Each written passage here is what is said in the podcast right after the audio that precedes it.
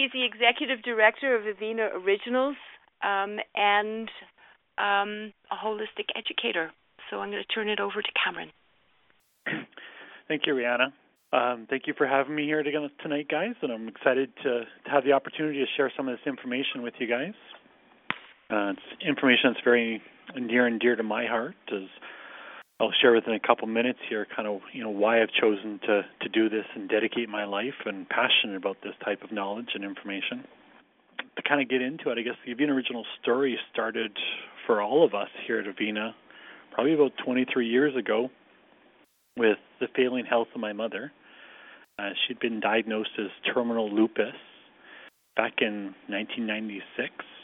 And through that period of time, we just saw her health deteriorate and deteriorate and deteriorate to the point where she could no longer eat an apple, hardly consume food. She couldn't walk or hardly even crawl. I remember one day coming home from high school. It was my graduating year in 96 and she was wrapped in like six blankets in front of the fireplace with you know the fireplace going full tilt and this is probably one of the hottest days of the year and I walked home with my shirt off because it was just too hot to to stand or to handle. And I'd come home early because normally she wouldn't let her kids see how far it had actually gotten. She was trying to put on the best image possible. Without anywhere to turn, the entire medical system said lupus is terminal. Go home and die.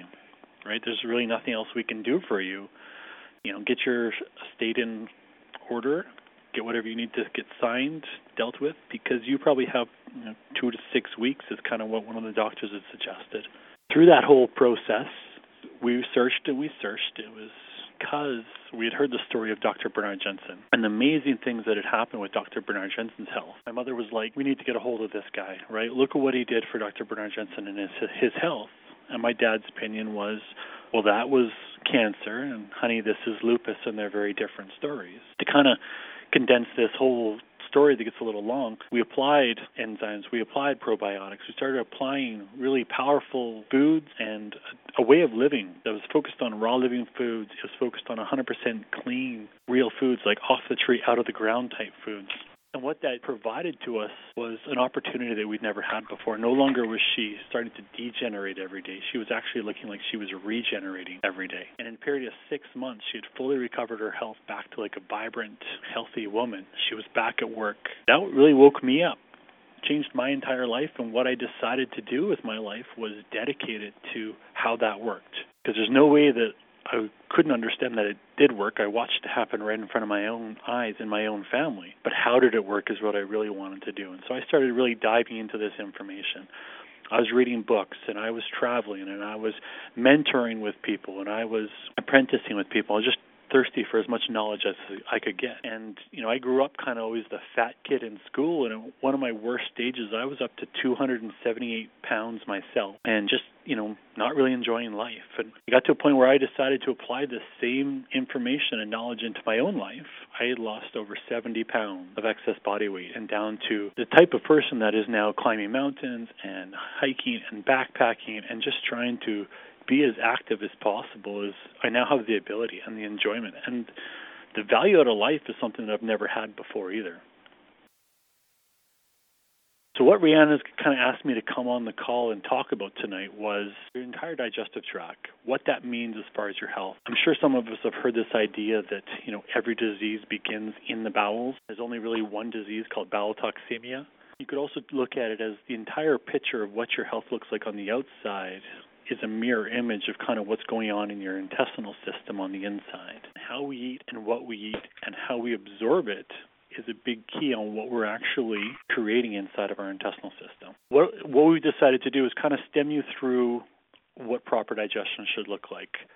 The foods that we choose to eat, how they're digested, how they're utilized, and then kind of paint the picture of more of today's reality and what it looks like for us today because I think that's the most basic understanding that we need to have in order for any of the future and following calls that we're doing to really make sense. When we're going to the grocery store and we're picking out these foods, most of us pick foods based on appearance. Some of us pick foods based on price. Others pick foods based on convenience. The last group that I usually find people get clumped onto is picking foods based on pleasure. There's nothing wrong with any of those in certain moderations or certain ideas, but you can have pleasurable foods that are also very healthy foods. You can also have very pleasurable foods that are very unhealthy foods. Quote one of my mentors that I like that's you know, there's foods that will heal you and there's foods that will kill you and they both taste great. when you're picking a food, it should really be food. People often use the word junk food, and I really don't like that word because if food is food and it nourishes your body, it can't be junk. And if it's junk, it can't really be called food. And so putting those words together is almost like an oxymoron for me. What does it look like when we ingest that beautiful, fresh, better than organic, local grown tomato or carrot or apple? Let's pick an apple to kind of follow it through. we picked this beautiful apple full of life. If it rots quickly, it's probably full of enzymes, it's full of nutrition. We ingest that apple, we bite off a piece, and we start chewing it. By chewing it, we start breaking it down into a smaller piece. Now, we should basically be chewing that food in our mouth into semi solid or into like almost a mush, for lack of a better word. What's happening during that process is enzymes like amylase are being secreted through the saliva in your mouth and start breaking down the carbohydrates and sugars in that food already. As we swallow it, it goes into your stomach, and your stomach closes off into two different sections called the enzymatic portion of your stomach and the cardiac portion of your stomach. And what's happening as food's introduced is the enzymes in that apple and the enzymes from your saliva are mixing together and starting to break down that well chewed piece of apple with the goal of getting it to a complete liquid. And it really needs to get that into a complete liquid, or there's going to be bigger problems. Now, as that's liquefying there, it's kind of sitting up in that upper portion of the stomach. Bottom curve of that stomach is now filling full of hydrochloric acid and pepsinogen. Pepsinogen is mixing with the hydrochloric acid, and that's creating pepsin, which is a strong digestive enzyme designed for the breakdown of amino acids or proteins. As we've digested that food and the stomach's full of its proper stomach acids, that little valve between the two compartments opens up and the complete liquid on top now comes down and mixes with the complete liquid on the bottom portion of the stomach. The hydrochloric acid does three things in that process. A, it's going to cleanse that incoming apple liquid of any parasites or bacteria or viruses or you know unwanted pathogens. It's also going to create the pepsin from the pepsinogen, which I just mentioned. Third thing the hydrochloric acid does is it helps alkalize your blood because it's pulling hydrogen and chloride out of the bloodstream, forming it into hydrochloric acid. Now, that entire slurry, new solution of these two different liquids are mixed together and they start traveling through your small intestinal tract. The first 12 inches or so of your small intestinal tract, uh, duodenum or duodenum, depending on how you're pronouncing it, is where 80 to 90 percent of your absorption of nutrients occurs. Imagine like kind of sticking out your fingers towards each other, and that's kind of what your intestinal tract looks like. It's full of these little villi, and it creates an enormous amount of surface area for that liquid to go over. And all over that surface area are what we call nutrient receptor sites. They're pulling up the amino acids they're pulling up the vitamins, the minerals, any of the fats, the sugars, all your basically essential macro and non or micro and macronutrients are being absorbed at that point. After it flows into that point, it starts getting into the rest of your small intestinal tract, which flows down through like kind of the center of your stomach, through the ileocecal valve into your large intestinal tract. Now that large intestinal tract, as a complete liquid, gets to work at pushing it up against gravity. Now, most of us do spend a lot of time either standing or sitting, and so we make our bodies work against gravity to push up against that ascending part of your intest- large intestinal tract. As a liquid, that's not too hard to do. It then travels across your transverse, where all your liquids start being absorbed out of the food and being formed into a solid matter, solid bowel movement, and then coming down, you're descending on your left side to your rectum for elimination. I guess the ideal pathway of like chewing the food into a liquid, that liquid then merges with the other liquid. One of the things I guess I, skipped over was the polypeptide conversion. This is happening in that bottom curve of the stomach where the hydrochloric acid and the pepsinogen interact with the proteins. Our bodies don't really care about the absorption of protein. A protein is way too big to ever be absorbed. The body has to break down these proteins into first peptides and from a peptide into a single amino acid. The single amino acids are the only form that we can actually absorb protein. So there's a lot of talk about there, and like where do you get your protein and make sure you're getting enough protein. But there isn't enough talk about the quality of the protein because if you're having a poor quality amino acid product, it doesn't matter how much of that protein you're getting because you're not going to get the value of the amino acids. And that happens in that stomach area and it's absorbed through your nutrient receptor sites all the way through to your elimination. I firmly believe that's how most of our ancestors actually ate and survived every day when they were growing their own food, trading food for services.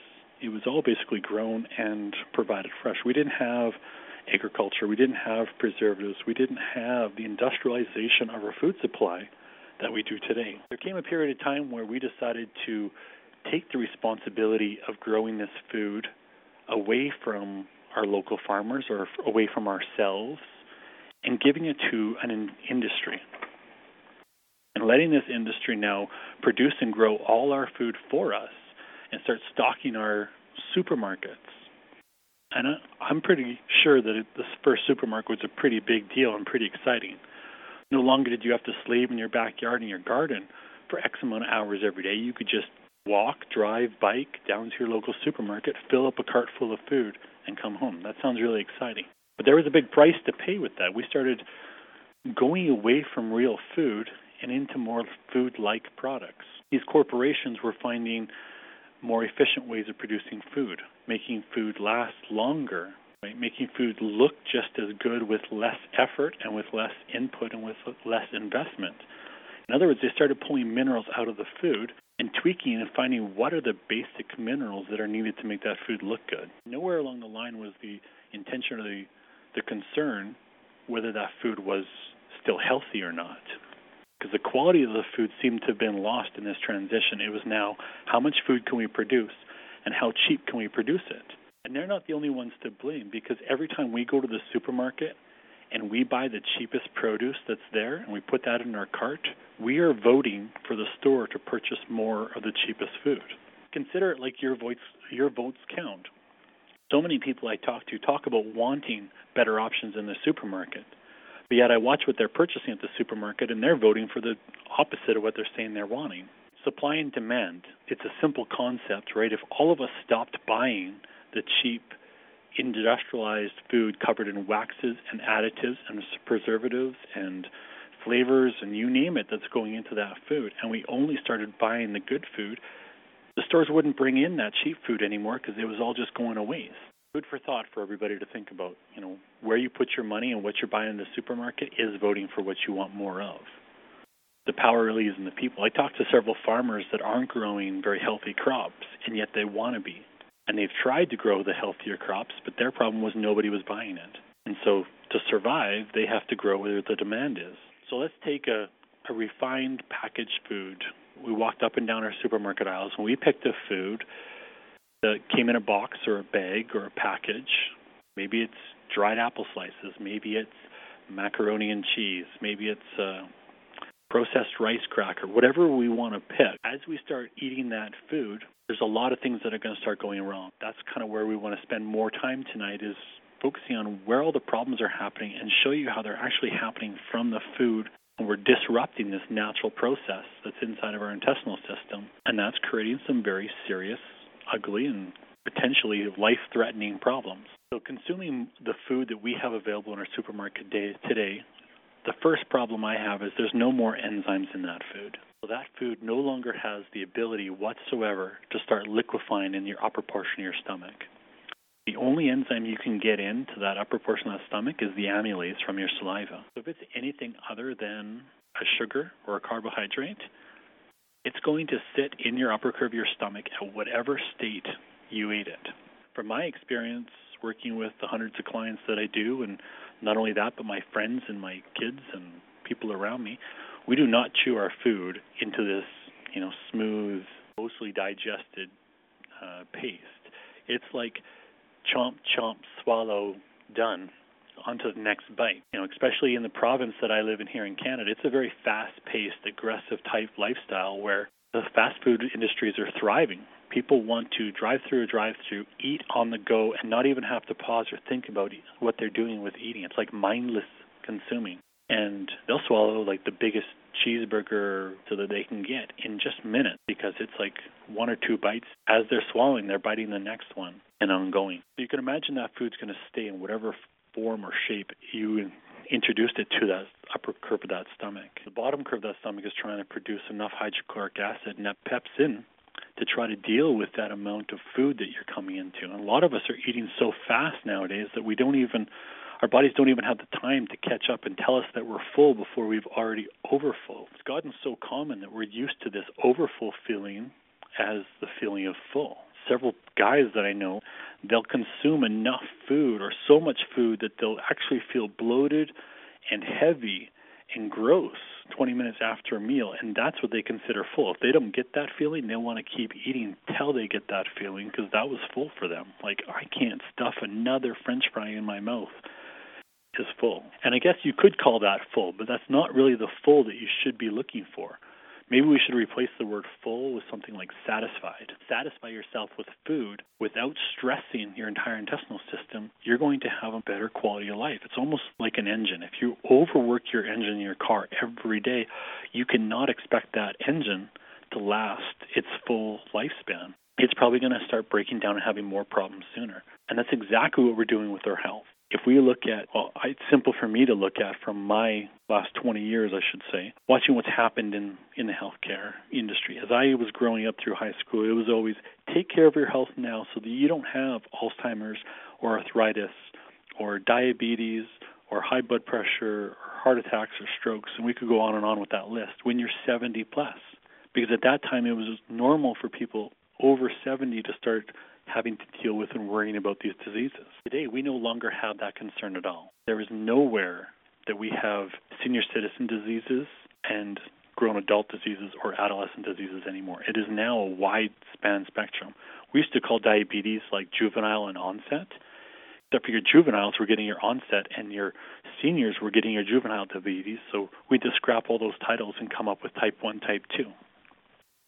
You're seeing kids or teenagers having heart attacks, high blood pressure, arthritis. I mean, these are diseases that we never saw in that teenager's lifespan before. We've gone from 70s into your 60s, into your 50s, into your 40s, 30s, 20s, and even teenage years, which is really scary in a span of 20 years to take disease from, you know, the last 20 years of your life to like the last 50 years of your life having to worry about. Some reports have even said that, you know, this current generation may be the first generation where the parents outlive the children, which is a scary thought if that has any truth to it. We're at this stage of like indigestion is kind of what I guess you're starting, which then ramifies into like acid reflux and heartburn. As you got this food coming into your stomach, it's either coming in too fast or too slow if we ate it too fast. You can't get the proper liquefaction of that food. So as it merges with that hydrochloric acid, try to visualize in your mind what it's going to look like, these solid chunks of food and this liquid. It does not get a very good interaction. Do you really think that the liquid's going to be able to travel through that solid and cleanse any of the parasites or bacteria or viruses or fungi or any pathogens that are in there? Absolutely not. It's only going to be able to clean the, the surface area of that solid food. What about the super important stage of that polypeptide conversion, the breakdown of those proteins. You're only going to be able to break down the protein that's on the surface of that food and not inside of it. This is a really serious problem. This this right there what I just mentioned is going to have major ramifications for everything else that I'm talking about today. As that leaves the body's still trying to produce enough hydrochloric acid now with this enormous amount of food and the inability to digest it that you end up with the stomach now full of hydrochloric acid. Except for now the valve between the upper and the bottom is still open. So you're going to regurgitate some of that acid up into that upper curve of your stomach and that's going to get up into your esophagus and that's that burns. I'm sure most of us have probably experienced that at least once in our life. Burning sensation up into your esophagus will actually do damage to the stomach lining and this, not only the stomach lining but your esophagus. As you're dealing with a very acidic substance like hydrochloric acid, which is like a 2.0 on the pH scale, into areas where it was never designed, and those tissues are not designed for it. That's where your heart attack no, sorry, your heart attack, your reflux, like stomach reflux or acid reflux, and the heartburn. That was the worst of the case scenarios, we probably wouldn't be here talking so much about it, as it would be a pretty easy solution and fix. A lot of us aren't eating enough healthy salts or waters, right? We're replacing our waters with these flavored waters and carbonated waters and water colored flavored combinations that really aren't treated as water anymore in our system. As we start running more dehydrated and lack of salt, our bodies can't even produce the proper levels of hydrochloric acid and will actually run lower. Some people will often recommend swallowing or ingesting hydrochloric acid, and I'm not a supporter of that just because, again, that esophagus and upper curve of the stomach is not designed for something as acidic as hydrochloric acid. So when we get into leaving that small intestinal system. Remember that little picture I had of your fingers out in front of you, kind of wiggling around like a little villi, and the liquid runs through those villi? What happens if it's not a liquid? If there's still these, you know, solid chunks, however you chew them, you're not going to get a very good absorption from those foods you eat. I almost imagine like these big chunks pushing these little villi out of the way. Digestion happens, or indigestion is happening right there. And you're sacrificing a large part of your nutrition. Usually by this stage, somebody's asking me the question, well, I thought your body produces digestive enzymes. And it does. That's true. It does produce amylase and lipase and protease and lactase and, you know, a lot of these really important enzymes. It does not, however, produce cellulase, which you rely solely on from your foods. So all these digestive enzymes are produced by your pancreas and they're introduced into your system through the pancreatic duct. a lot of people I talk to have this idea that the pancreatic duct attaches into the stomach. And so the body is like making digestive enzymes and pumping into your stomach and fixing the problem that it sees happened. You guys can pull up any biology book and look where your pancreatic duct actually attaches, and it is after duodenum in your small intestinal system. So after you've lost most of the absorption and you haven't been able to cleanse that food properly, then the body's introducing these digestive enzymes that I started asking way back in early ages. You know, if you take enzymes, if you say you supplement with enzymes, will it actually stop your pancreas from producing these digestive enzymes? Because I've heard that from people, and that sounded like a bad thing. Like, I don't want my body to stop producing enzymes. Until you look at it from a bigger picture and realize your body is not designed to produce digestive enzymes for every meal. You're supposed to be eating food rich in enzymes. Because you're not eating foods rich in enzymes, you're hitting the panic button on your pancreas and forcing the pancreas to work double shifts or triple shifts to try to keep up with the amount of dead food or enzyme deficient food that you're consuming. That's putting an enormous amount of stress on our pancreas. In a lifestyle where we are having so much high fructose corn syrups and refined sugars and sweeteners and everything put into our diet, we're extra stressing that pancreas is it any wonder why diabetes is on like an epidemic incline in rates, not only in cases but in age group and how far it is? It, there's probably every single person on this phone call knows somebody close to them that is suffering with diabetes or they've lost to diabetes or has just been diagnosed with diabetes. You know, that's pretty scary to see. Not only are we stressing out the pancreas by this stage, we're also really stressing out the liver. The pancreas is related to the liver just take this one step further, I guess. I'm you know getting into a lot of detail, but I think it's really important you guys understand that the pancreatic enzymes produced don't come for free. It's not like we can just make those up out of nothing. Typically, what's happening, from my understanding, is we are taking a metabolic enzyme, which is an enzyme produced by your liver for your heart, for your kidneys, for your connective tissues, for your brain, for your muscles. They're responsible for keeping you strong, keeping you healthy, and preventing too much degeneration in your system. We are taking one of those away from its job, so we're sacrificing that part of our body into the pancreas, converting it into pancreatic enzyme for digestion. So I guess you could say every time you eat enzyme deficient food or cooked food that has to be broken down by the digestive enzymes of your stomach, you are sacrificing part of your health we're eating three cooked meals a day or three enzyme deficient meals per day, we are taking away from our health every single day. And it is my personal belief that that's a major correlation to why we're seeing these diseases go from 70s into the teenage years, is because these teenagers are being raised completely out of commercial processed food that has no enzymes left in it at all. So they're like stealing from their body every day, all day long. And how long can you steal from your body before it starts to run out or the degeneration starts speeding up. We've always been degenerating, and none of us get to survive forever. But what happened in the last 20 years is we just hit the gas pedal on degeneration. We're experiencing people degenerating at rates that I don't think we've ever seen before. Actually, I'm very confident to say no civilization or generation before us have experienced the rate of degeneration that we're experiencing today. And it is absolutely directly connected to what we're eating and how we're eating. From that small intestinal system, where we didn't get those proteins properly absorbed, to understand kind of what's happening a step further, these proteins are they going to start putrefying? Every one of us have negative bacteria in our stomach, right? E. coli, H. pylori, candida, yeast, you know, different bacteria and funguses, and the interaction with these negative pathogens and these undigested proteins are really where it all started to come together for me. When I started to see like tryptophan, which is an essential amino acid that is like super important for the ability for our health, we have to have that absorbed into our system for our liver to function properly. And when we're not absorbing it, it's actually putrefying into things like indole, skatol, cadaverine, putrescine, histamine. Usually, as I'm going through those words, histamine jumps out because most of us have suffered an allergy or know are very common common knowledge, I guess, about allergies. And we go to the drugstore or pharmacy and we buy antihistamine.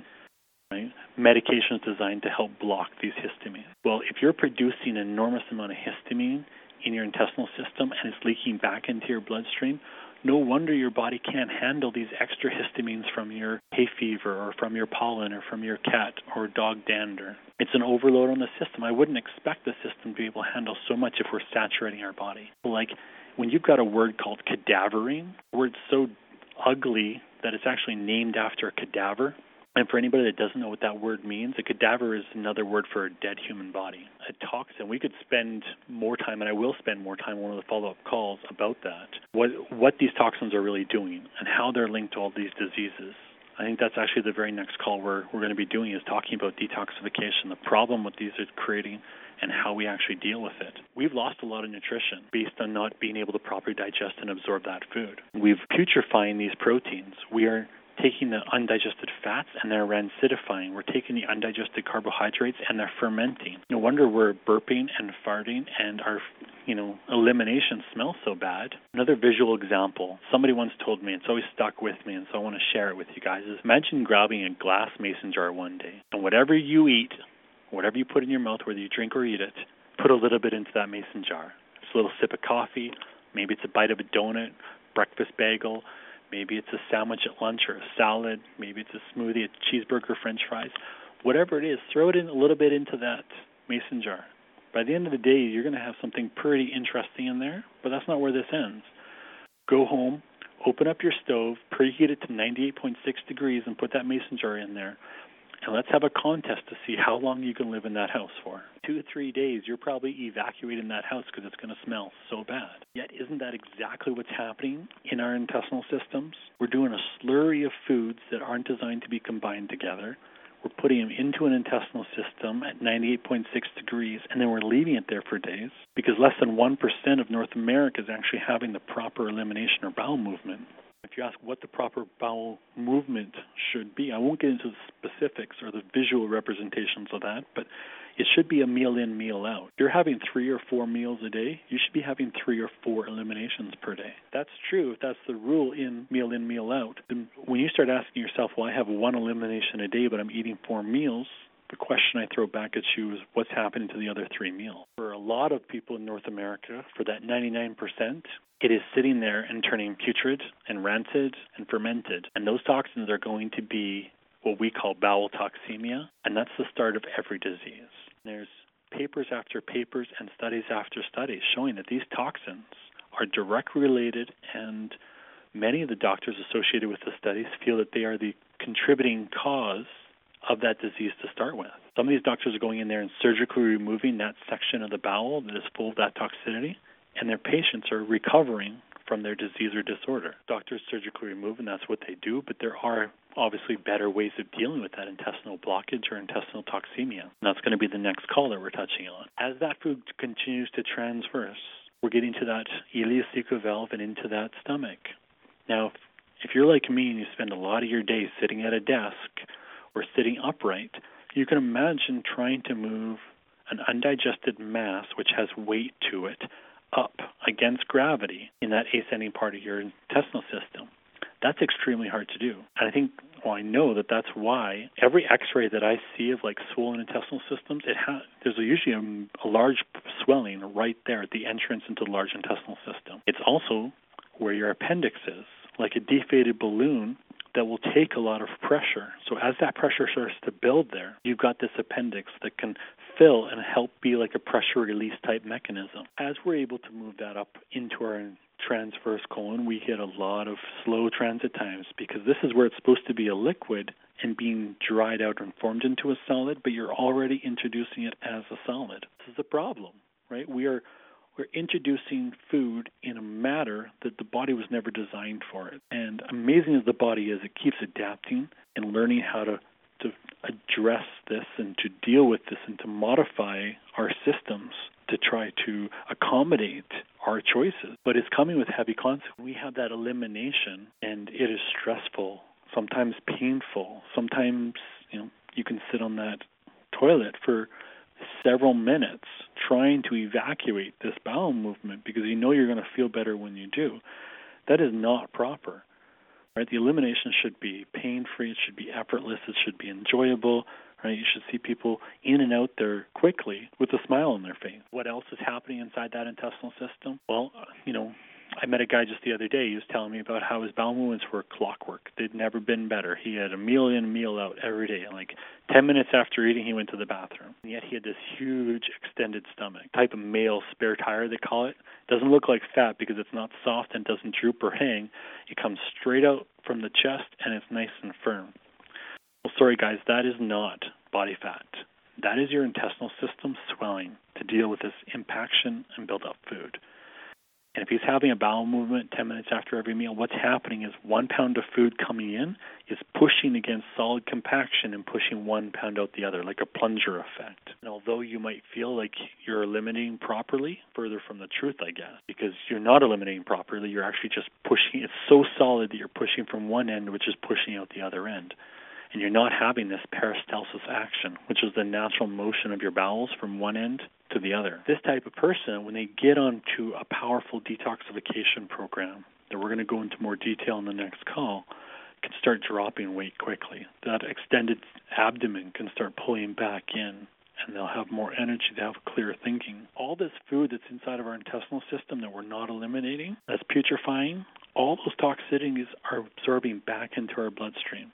That's causing an enormous amount of stress on every organ, tissue, and gland. That is clogging up your bloodstream, and because your bloodstream can't handle much of a pH change, it's going to be dumping those toxins into your tissues or into your organ. And typically, those are the two places you see these toxins go.